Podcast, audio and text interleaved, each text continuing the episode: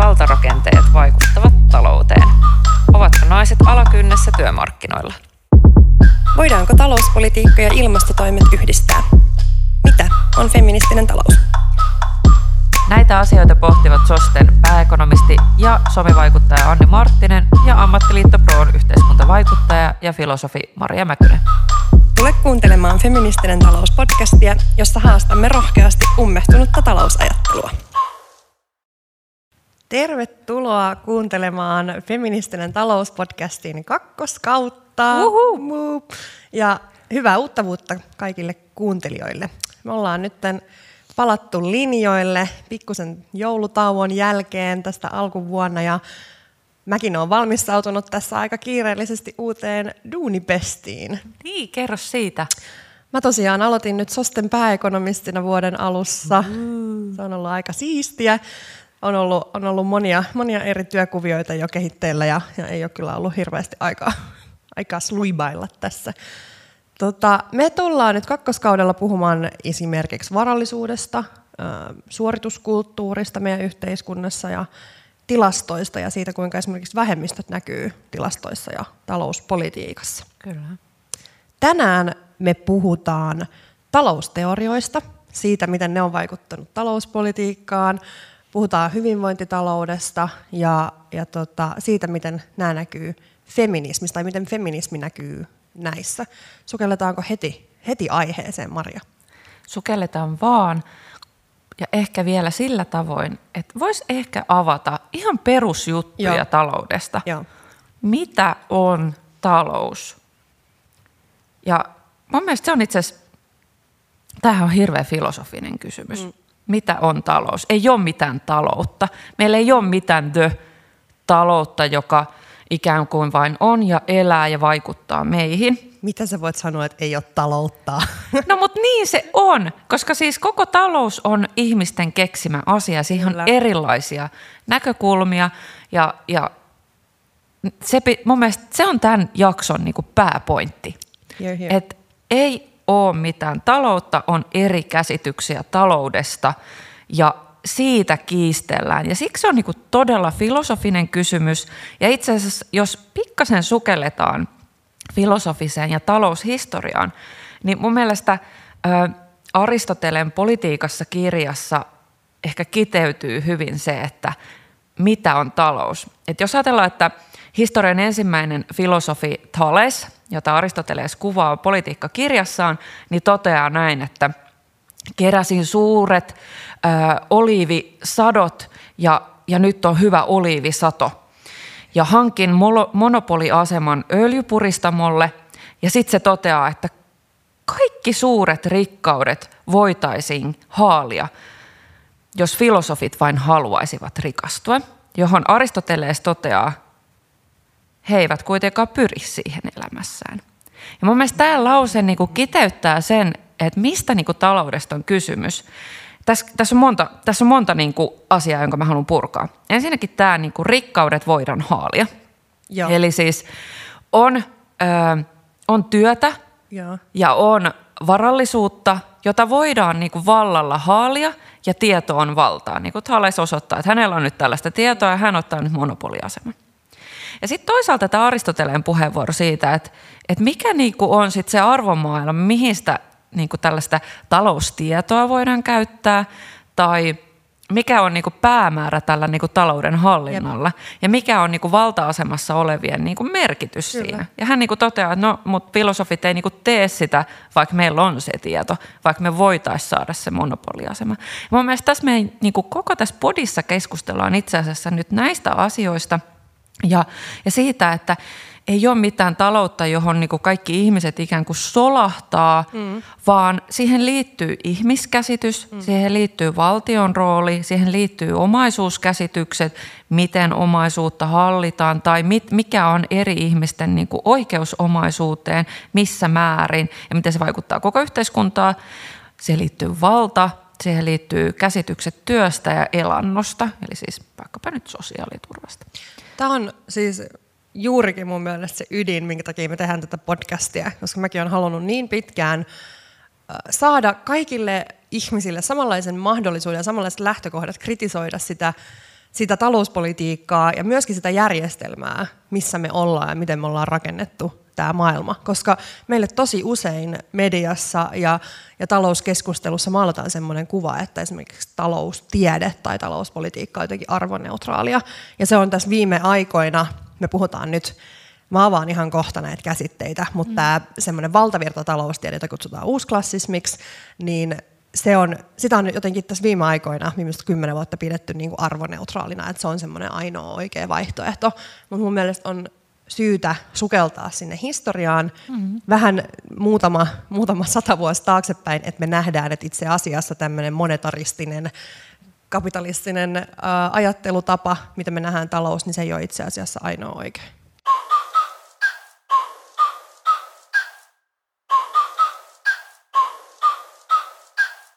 Itse asiassa me voitaisiin mennä ei pelkästään pari sata vuotta taaksepäin, vaan ihan pikkusen enemmän siitä syystä, että mun mielestä on hyvä ravistella sitä, että kun sä totesit, että meillä on tällainen valtavirtainen taloustiede, niin itse asiassa nyt puhutaan tosi paljon siitä, että taloustiede olisi vähän niin kuin tällainen luonnon tiede, mm. että me niin kuin matemaattisesti lasketaan, että tämä on nyt sitä taloutta ja näin se vaikuttaa, me ennustetaan. Että se on vähän niin kuin sellainen sääennuste, joka niin kuin annetaan sitten A-studiossa ja, ja sitten tota, todetaan, että puolen vuoden päästä korot nousee. Vertaatko sä mua sääennustajaan? En. En todellakaan. Mutta Tavoitin siis, välillä, kyllä. Mutta siis media kyllä kohtelee teitä sillä tavalla, mm-hmm. että teiltä niin odotetaan tietyllä ekonomeista, odotetaan tiettyjä sää, tai niin tällaisia ennusteita. Mm-hmm. Ja sitten vaan niin sanotaan, että, että tätä tämä nyt niin tarkoittaa. Mutta miksi mä haluan palata itse asiassa, jos mennään vielä sinne antiikin ja, ja niin ennen keskiaikaa, siitä syystä, että, että tavallaan siellä niin kuin, sieltä lähti taloustieteen perustasot. Ja me puhutaan nykyään niin mikro- ja makrotasosta, ja ehkä se on niin kuin kaksi sellaista hyvää käsitettä, jolla me voidaan erottaa se, että mikrotaso eli ikään kuin tällaisten yksilöiden ja käyttäytymisen ja, ja niin kuin pienemmän mittakaavan vaikutukset yksilön talouteen tai niin kuin yksittäisiin kysymyksiin versus sitten tällaiset makrolaajemmat globaalit yhteiskunnalliset rahavirta, rahatalous, syy-seuraussuhteet tai esimerkiksi se, että miten niin kuin vaikutetaan ö, inflaatioon ja tällaisia kysymyksiä. Mutta mä en ehkä halua vielä tuosta puhua, vaan ehkä niin kuin jopa muistuttaa siitä, että, että jos äsken puhuttiin Aristoteleesta, niin Aristoteles, joka on määrittänyt länsimaista ö, ajatusta hirveän paljon, niin hänhän esimerkiksi vastustaa voiton tavoittelua hyvin selvästi hänen mm. niin kuin valtio-opissaan. Ja siitä on edelleen tässäkin nykypäivässä muun muassa muutamissa yhteiskunnissa niin kuin jälkeä, esimerkiksi islamilaisissa yhteiskunnissa. Että Koranihan kieltää edelleen korkot, pankit eivät saa niin kuin periä korkoja. Ja sehän on nimenomaan tästä antiikin mm. ajan filosofiasta, filosofiasta niin kuin periytyvä ajatus, johon, johon Koranikin niin kuin sen aikakauteen nojaa. Mä haluan kertoa tämän sen takia, että ei ole mitään perusperiaatteita, niin kuin oikeasti mitään perusperiaatteita, jotka niin kuin tulee jostain luonnonlaista, vaan ne on määrittäytynyt meidän historian kerroksellisuudessa. Kyllä, ja käyttäytymisen muutoksessa ja sitten niin kuin ylipäätänsä siitä, mitä me ollaan alettu arvostaa ja laittaa sinne niin kuin talouspolitiikan keskiöön. Kyllä. Niin. Mutta jos me mennään pikkasen niinku tähän modernimpaa aikaa ja, ja rajataan kuitenkin se tähän niinku länsimaiseen kontekstiin, niin voidaan niinku todeta, että keskiajan jälkeen voidaan niinku hahmottaa tällaista niinku rahataloutta ja kauppaa ja pankkitoimintaa ja keskiajan jälkeen murtu sitten myös tämä niinku korko- ja voiton tavoittelukäsitykset. Ja niinku tällainen liberalistinen talousajattelu, niin todetaan nyt, että Adam Smith siinä 1700-luvun lopussa, 1800-luvun alussa niin kuin määritteli sitä, että miksi me kutsutaan modernia taloustiedettä. Kyllä. Adam Smith siis puhuu tästä talouden näkymättömästä kädestä, mitä meilläkin niin kuin esimerkiksi talouskurssilla ollaan vielä puhuttu, eli näkymätön käsi on taloudessa, joka vähän niin kuin ohjaa meidän toimintaa, mikä hän on ihan täysin puppua, koska me itse ohjataan sitä, miten talous toimii. Meillä ei ole mitään näkymätöntä kättä tässä järjestelmässä. Ja ehkä vielä niin kuin detaljeina hyvä sanoa, että Adam Smith hän mainitsee kaikissa hänen kirjoituksissaan yhden kerran näkymättömän käden. Ja hän on siis itse todennut, että ei pidä sitä kovinkaan keskeisenä niin kuin oman talousteoriansa määrittävänä tekijänä. Ja, ja mun mielestä on hauskaa, niin kuin, että ekonomistina sä sanoit, että, teidän, niin kuin, tavallaan, että tämä on se, mitä teille opetetaan, mm, että se on se ydin ja se on se tavallaan the juttu, kun puhutaan niin. Adam Smithistä, niin on se näkymätön käsi. Niin ei kai me nyt voida jotenkin vetää johtopäätöksiä tästä, että myös ihmiset, jotka on tietyssä eri koulukunnissa, niin saattaa nappaa sieltä jotain niin kuin näistä aikaisemmista teorioista, jotka sopii siihen omaan koulukuntaan. Siis eihän mm. näin voi olla tavallaan, että koska mehän ollaan, meillähän on maalattu sitä kuvaa, että se nykyinen uusklassismi on se ainoa oikea arvoneutraali talousajattelu.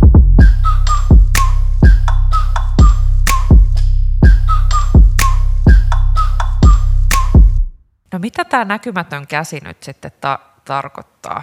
Tai mitä tämä klassinen koulukunta tarkoittaa? Mä, sä saat ehkä kertoa siitä pikkasen. Mä kerron siitä taustasta, yes. koska Adam Smith hän niinku pohjasi omia ajatuksia myös äh, sellaisiin filosofeihin kuin John Locke ja Immanuel Kantti. Ja siinä pitää muistaa se aikakonteksti myös. Ja aikakonteksti on siis se, että oli paljon erilaisia niin muutoksia. Nyt puhutaan työmurroksesta, niin voidaan todeta, että silloin oli globaaleja muutoksia. Että esimerkiksi Amerikan niin kuin löytäminen ja, ja, ja se, että kuka jakaa sen maaomaisuuden ja omistuksen mm-hmm. siitä. Ja mun mielestä yksi kiinnostava asia, mitä Adam Smith poimii niin kuin Loken omaisuusfilosofiasta ja, ja, ja ehkä kyllä Kantinkin, vaikka sitä on tutkittu vähemmän, niin on nimenomaan tämä omaisuuden määrittely. Mikä määritellään omaisuudeksi? Mitä sä hallitset? Ja, ja tota, se, mitä Adam Smith poimi, on se, että se, mikä, mitä sä voit omistaa, on se sun oman käden jälki. Eli jos sä nyt meet tonne maalle, Amerikan maalle, missä nyt on näitä heidän näkökulmastaan, siis pahoittelen, että viittaan tähän, mutta hehän käsittelivät siis ä, alkuperäisasukkaita hyvin, hyvin... Ä, omaisuutena. Omaisuutena, hyvin rasistisesti ja, ja näkivät ä, siellä asuvat ihmiset siis tällaisena niin kuin villeinä ihmisinä, niin kuin he, he toteavat, joilla ei ole tällaista niin kuin sivilisaation tuomaa sivistystä.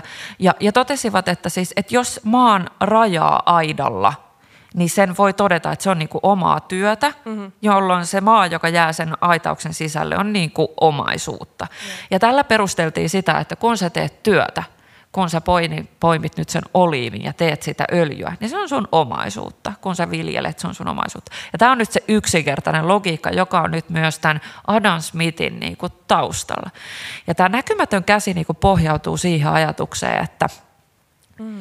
et että markkinat toimii niin, että kun kaikki tekevät ahkerasti työtä, niin kaikilla on niinku se samat edellytykset ikään kuin tässä yhteiskunnassa fyysisesti ahkeruudellaan tehdä työtä. Ja silloin niinku markkinat niinku tavallaan ikään kuin ö, toimii sen mukaan, että kuka tekee parhaiden duunia. Kyllä. Ja, ja on se niin kuin vaihto, puhutaan niin kuin vaihtoehtoishyödystä tai suh, suh, suhteellisuuden hyödystä, että kuka tekee parhaiten, parhaiten työtä, niin se hyötyy siitä. Ja, ja jokaisella ihmisellä ja jokaisella työnantajalla on tavallaan se oma suhteellisuushyöty, ja tämä on tullut silloin muistaakseni keskiajan jälkeen. Mutta mua kiinnostaa tämä, mä en tiedä, tiedätkö Maria, vai otetaanko me myöhemmin selvää, mutta kun sä puhuit tästä kolonialismista, ja että tavallaan, että jos tämä Adam Smithin ajattelu on niin kuin ajanut sitäkin aikaa, niin onko siihen niin kuin viittauksia orjakaupasta, että onko se orjakaupan niin kuin filosofinen ajattelu tullut siitä Adam Smithin, Smithin tästä aitauskäsitteestä myös? No siis kyllä, sillä nimenomaan sillä perusteltiin aika paljon sitä omaisuutta ja, ja, ja juuri sitä, että No ensinnäkin siis se ihmiskäsitys on tässä niin kuin hirveän vahva, niin. että se oletus on, että, että he, heillä ei ole sellaisia kyvykkyyksiä niin. näillä ihmisillä, kuten tällä länsimaisella äh, miesvoittoisella niin, tota,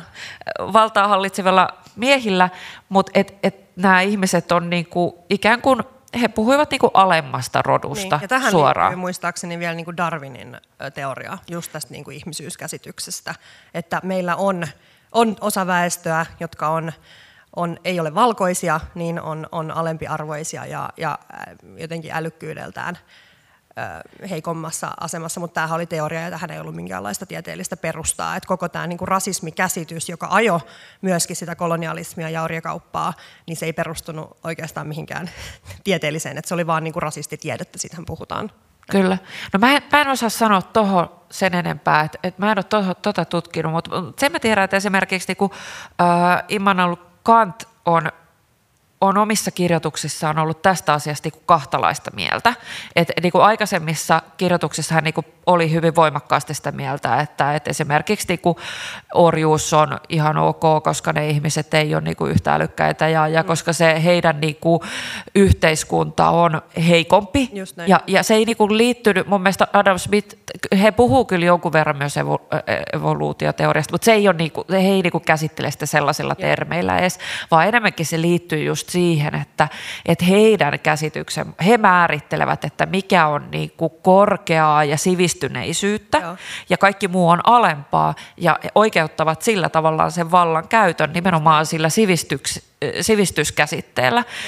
Ja, ja se on niin kuin se pohja sille omistukselle, että he, he ajattelevat hyvin voimakkaasti, että heidän toiminta on näille, huom, hyvin toiseuttavasti näille ihmisille ikään kuin hyväksi. Mm-hmm. Että he tulee tänne rakentaa nyt yhteiskuntaa, jossa on taloutta ja sivistyneisyyttä ja tavallaan sivilisaatio, jossa rakennetaan ja tuotetaan. Mm-hmm. Ja se on niinku sitä kehitystä.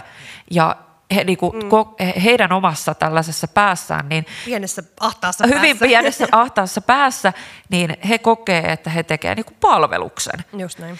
Mutta et, et vielä niinku palatakseni tähän, jos aloitettiin sit näkymättömästä kädestä, niin, ja me vähän mentiin nyt sivuraiteille.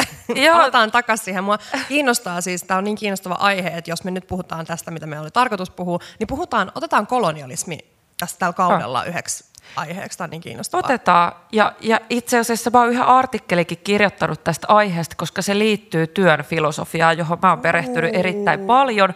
Ja, me ja, jätetään se omaksi jaksoksi ja nyt käydään nämä perusteoriat. Kyllä. Yes.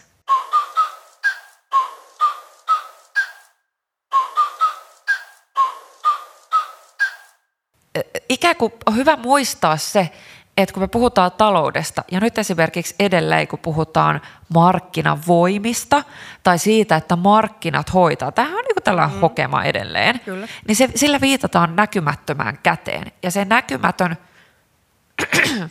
anteeksi, näkymätön käsi, niin se pohjaa myös tällaisiin niin kuin ajankauteen, mutta tällaisiin niin kuin käsityksiin ihmisyydestä ja sitten toisaalta siitä, että – ajatellaan tosi fyysisessä maailmassa, siis työ oli niin kuin maataloutta ja, ja teollistuminen oli vasta alkamaisillaan. E, ei voida puhua niin kuin nykymaailmasta ja nykymarkkinoista, vaan että ihmiset oli oikeasti markkinoilla myymässä omenoita. Kyllä, ja sitten siinä niin kuin mitattiin, että kuka viljelijä tekee niin kuin 8 tuntia vai 12 tuntia, niin kyllähän sitten tavallaan se ahkeruus näkyy siinä. Sitten siellä niinku ollaan markkinoilla heiluttelemassa, että kuka niinku hoitaa homma, kuka on tehokas ja se näkymätön käsi on tässä. Eli markkina niinku hoitaa ne, jotka hoitaa pois ne, jotka on tehottomampia. Kyllä. Eli ne laiskurit, jotka ei nyt jaksanut tehdä sitä 12 tuntia siellä viljelemässä.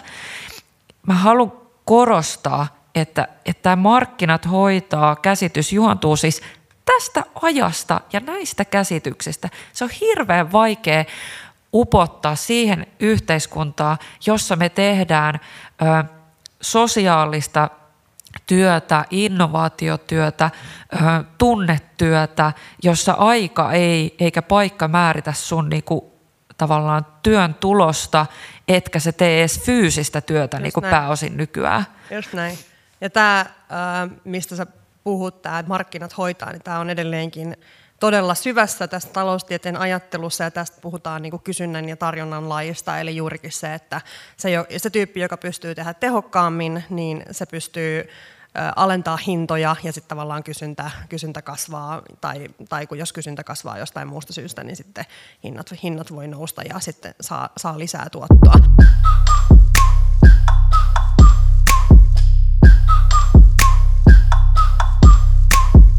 Mutta jos mä käyn näitä vähän, tota, miten tässä niin kuin viimeisen sadan vuoden aikana tämä moderni länsimaalainen talous, talousteoria ja yleensä talouspolitiikka, miten se on vaikuttanut, mitkä talousteoriat on vaikuttanut talouspolitiikkaan ja mitä on tapahtunut. Ja, ja tämä on mun mielestä kiinnostavaa, että nytkin kun, jos me nyt yhtäkkiä hypätään sieltä monen sanan vuoden takaan tähän tähän moderniin aikaan, niin puhutaan juurikin tästä, miksi, me, miksi on kiinnostavaa meidänkin käsitellä näitä aiheita, on se, että puhutaan tämmöisestä niin kuin siirtymästä vanhasta uuteen. Tämä siirtymä tarkoittaa nyt siirtymää uusklassismista johonkin, johonkin parempaan, mikä voi olla feministinen talous, donitsitalous tai, tai uuskeinesiläisyys. Ja nämä kaikki kuulostaa nyt ihan jäätäviltä nimiltä, mutta mä ö, paneudun ehkä tähän, miten me ollaan miten me ollaan ajauduttu tähän uusklassismiin ja mitä se tarkoittaa. Öm, uusklassismi, tätä, tätä näytetään niin kuin viljelevän aika paljon sanana ja terminä myöskin mediassa, se on hyvä tietää. Uusklassismilla tarkoitetaan, tarkoitetaan yleensä semmoista käsitettä monetarismista, eli juurikin siitä, että että vapaat rahoitusmarkkinat äh, toimii ja kysynnän ja tarjonnan laki toimii ja näin me ajetaan, ajetaan ihmisten hyvinvointia, jos vaan markkinat toimii vapaasti. Valtiovalta on hirveän pienessä roolissa, yritysverot äh, mahdollisimman alas ja, ja ajatus niin kuin kapitalismikeskeisyydestä siitä, että yritykset, yritykset omistaa, osakkeen omistajat kerryttävät varallisuutta, ja sitten tähän menee aika hyvin käsikäteen tämmöinen trickle-down-ajattelu, eli kun osakkeet, osakkeenomistajat rikastuvat, niin varallisuus valuu kansalaisille ja val, valuu työntekijöille niin, että palkkojen pitäisi nousta, mutta näinhän ei olisi käynyt. Saanko mä tähän väliin sanoa, että tämä on nyt sitä klassista taloustiedettä? Kyllä. Ja mä vielä sanon sen, että miksi näin ajatellaan, ettei Sano. se jää. Koska tämä nyt liittyy just siihen Adam Smithin niin kuin ajatuks, ajatukseen siitä, että mikä se niin kuin ihmiskuva on. Mm. Hänhän niin kuin näkee ja sanoo suoraan, että yhteiskunta jakautuu niin kuin kolmeen porukkaan. Että tämä on niin kuin selkeä luokkajako ja niillä on oma asema. Ja siellä on kapitalistit, työläiset ja maanomistajat. Noniin. Ja that's it. Ja, Juurikin. ja kapitalistit on siis niitä, joilla on pääomaa ja heillä kuuluu olla pääomaa. Ja heidän tehtävä on investoida ja sijoittaa ja hallita – ja hän siis toteaa, että, että koska työläiset on liian köyhiä säästämään ja, ja investoimaan ja, ja maanomistajat taas käyttää niin kuin kaikki tulonsa siihen maan korkoa ja niin kapitalistit niin kuin tavallaan on se pyörittää sitä. pyörittää sitä taloutta ja se, se kuuluu olla niin. Eli siis se ajatuksena on hyvin voimakas vanhanaikainen, siis maanomistajat ja työläiset, eihän meillä niin samalla määrin ole sellaista yhteiskuntaa enää, mutta sitten kuitenkin meillä on luokkayhteiskunta uudella tavalla, jossa edelleen on meidän niin pääoma, niin pääomaa hallitsevat the one percent Kyllä. ja ne, jotka pyörittää finanssipolitiikkaa tällä hetkellä, Joo. sitä meidän niin kuin, mut, rahataloutta. Rahataloutta. Mutta siis vielä, että et Sein laki on tässä niinku taustalla. Se on se, mikä hyvyks, hyväksyttiin. Mikä laki? Äh, Sein laki. Okei, okay. ja se on?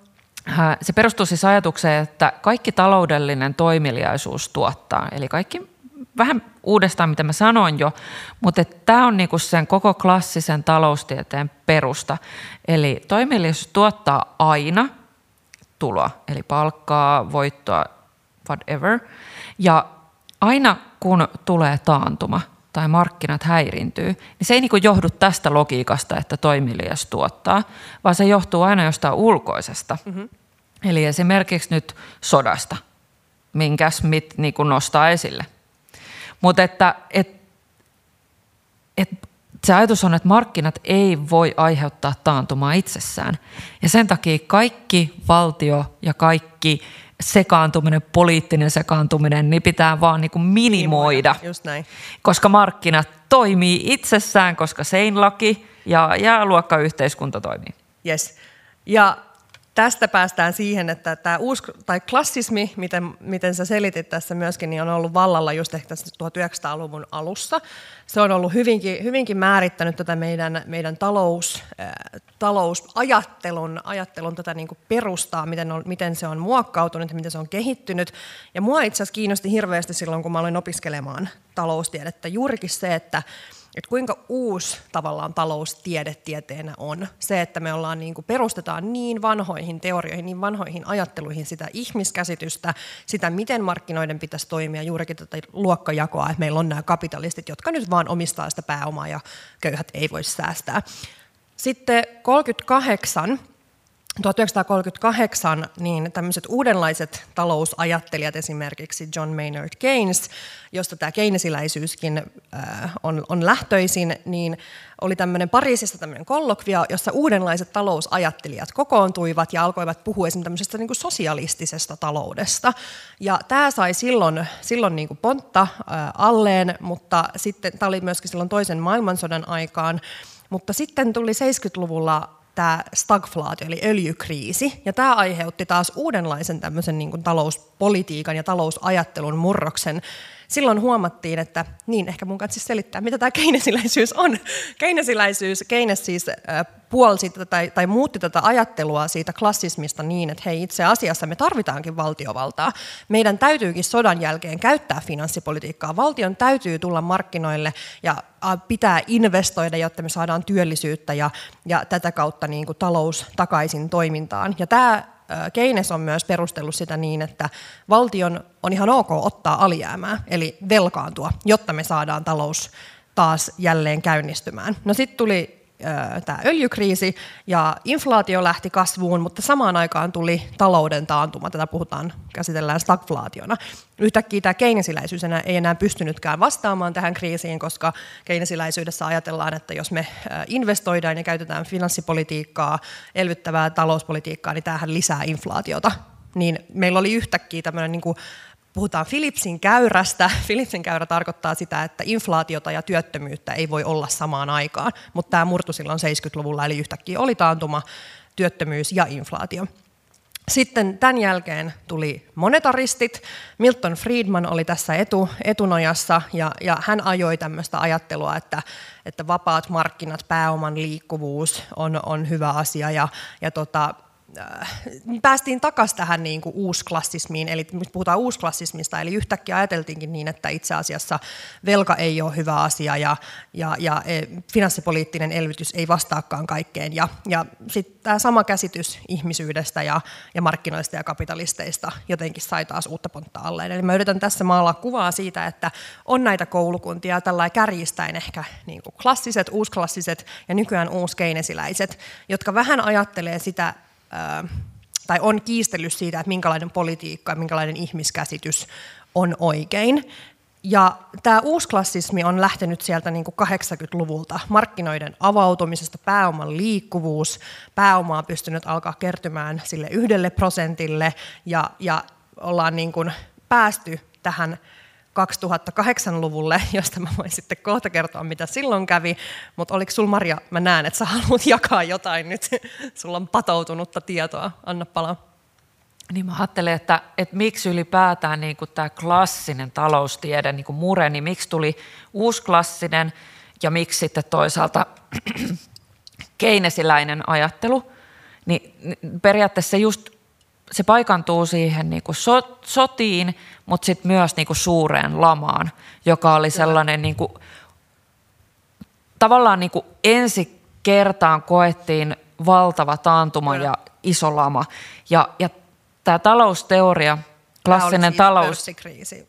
Pörssikriisi 30-luvulla, 1930-luvulla, ja yhtäkkiä klassinen taloustiede ei pystynytkään niin kuin määr, niin kuin selittämään Vasta, sitä, niin, että niin. Mikä, mikä se on se syy.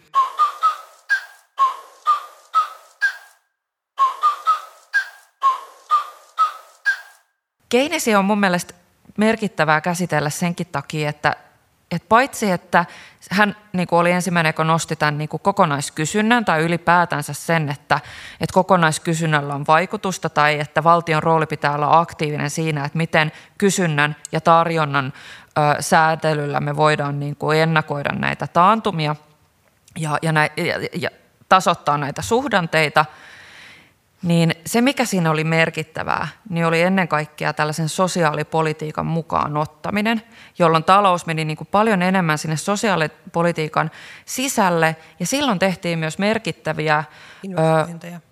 No investointeja, mutta myös tällaisia yhteiskunnallisia uudistuksia, jo me tunnetaan sellaisella käsitteellä kuten hyvinvointivaltio. Ja Keynesin aikana edistettiin paljon siis tasa-arvokysymyksiä ja aktiivista työllisyyspolitiikkaa, sosiaali- tai sosiaaliturvaa tai tällaista niin kuin toimeentuloa. Kyllä. Ja nämä on itse asiassa todella merkittäviä, koska siihen asti ajateltiin nimenomaan niin klassisen taloustieteen mukaan, että no, et kuka niin kuin jaksaa tehdä näin. duunia, niin saa sen toimeentuloa. Jos et saa toimeentuloa, se tarkoittaa, että sä oot laiska. Kyllä. Ja me siis edelleen puhutaan vähän samankaltaisesti, ja, ja mun mielestä edelleen on nähtävissä näiden kahden niin kuin kiistoja.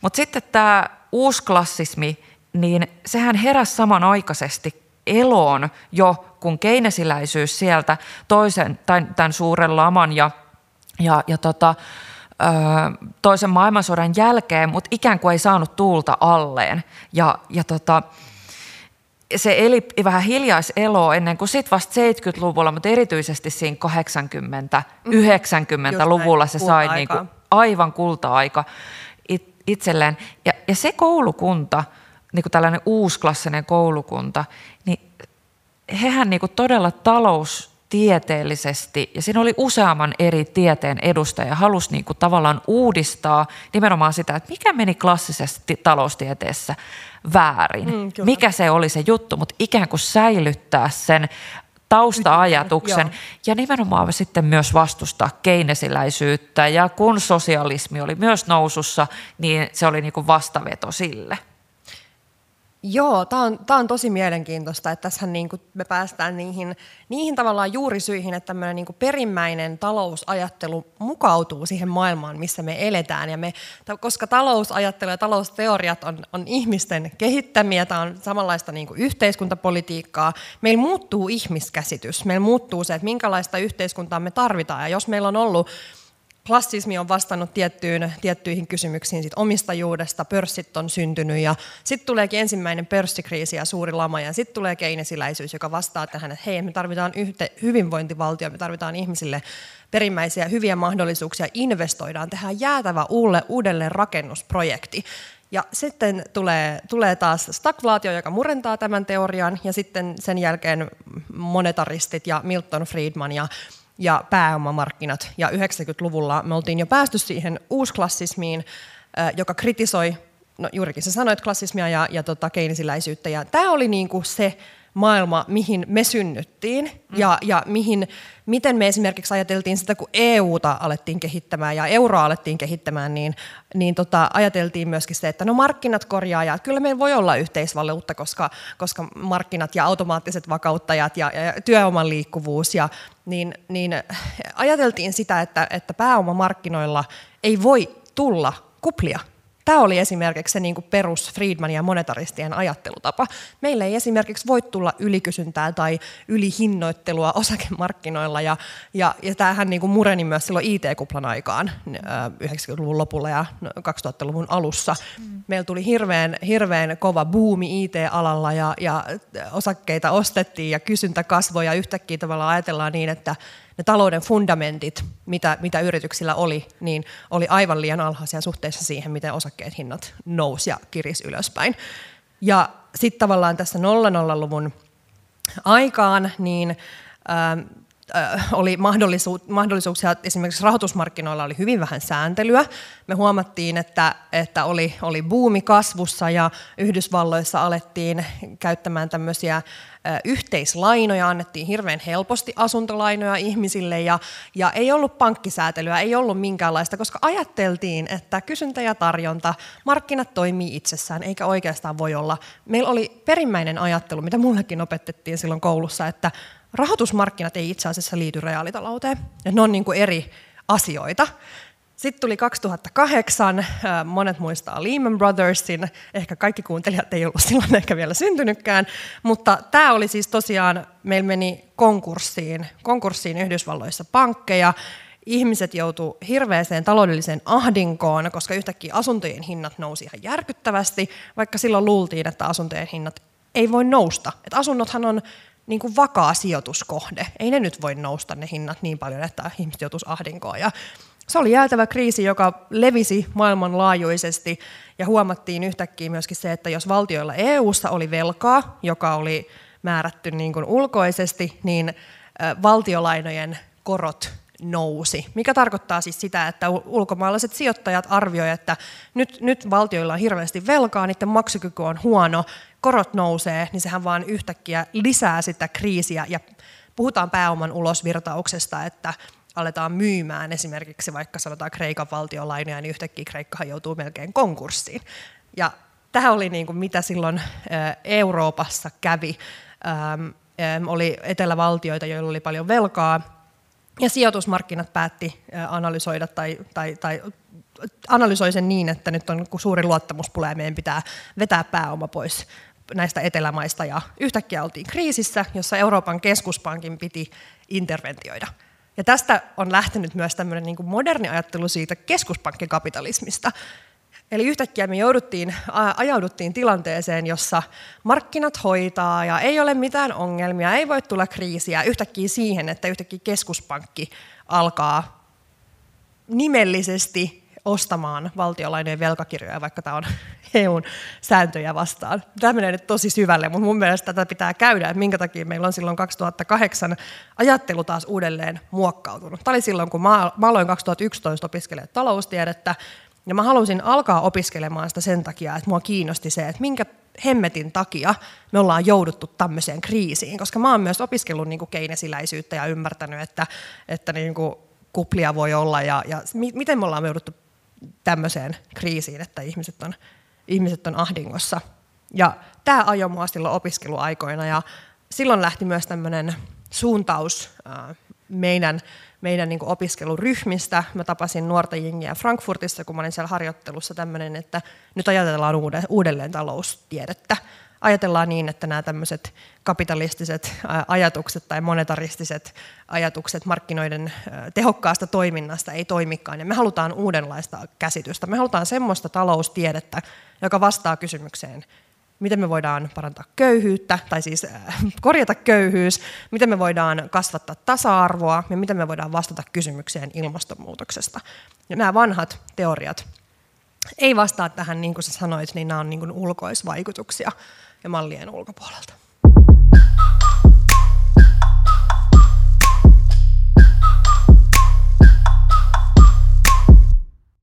Kyllä, ja näitä aiheita käsitellään juuri tätä tietynlaista talouden vanhanaikaisuutta ja mahdollisesti uuden paradigman tuloa seuraavassa jaksossa.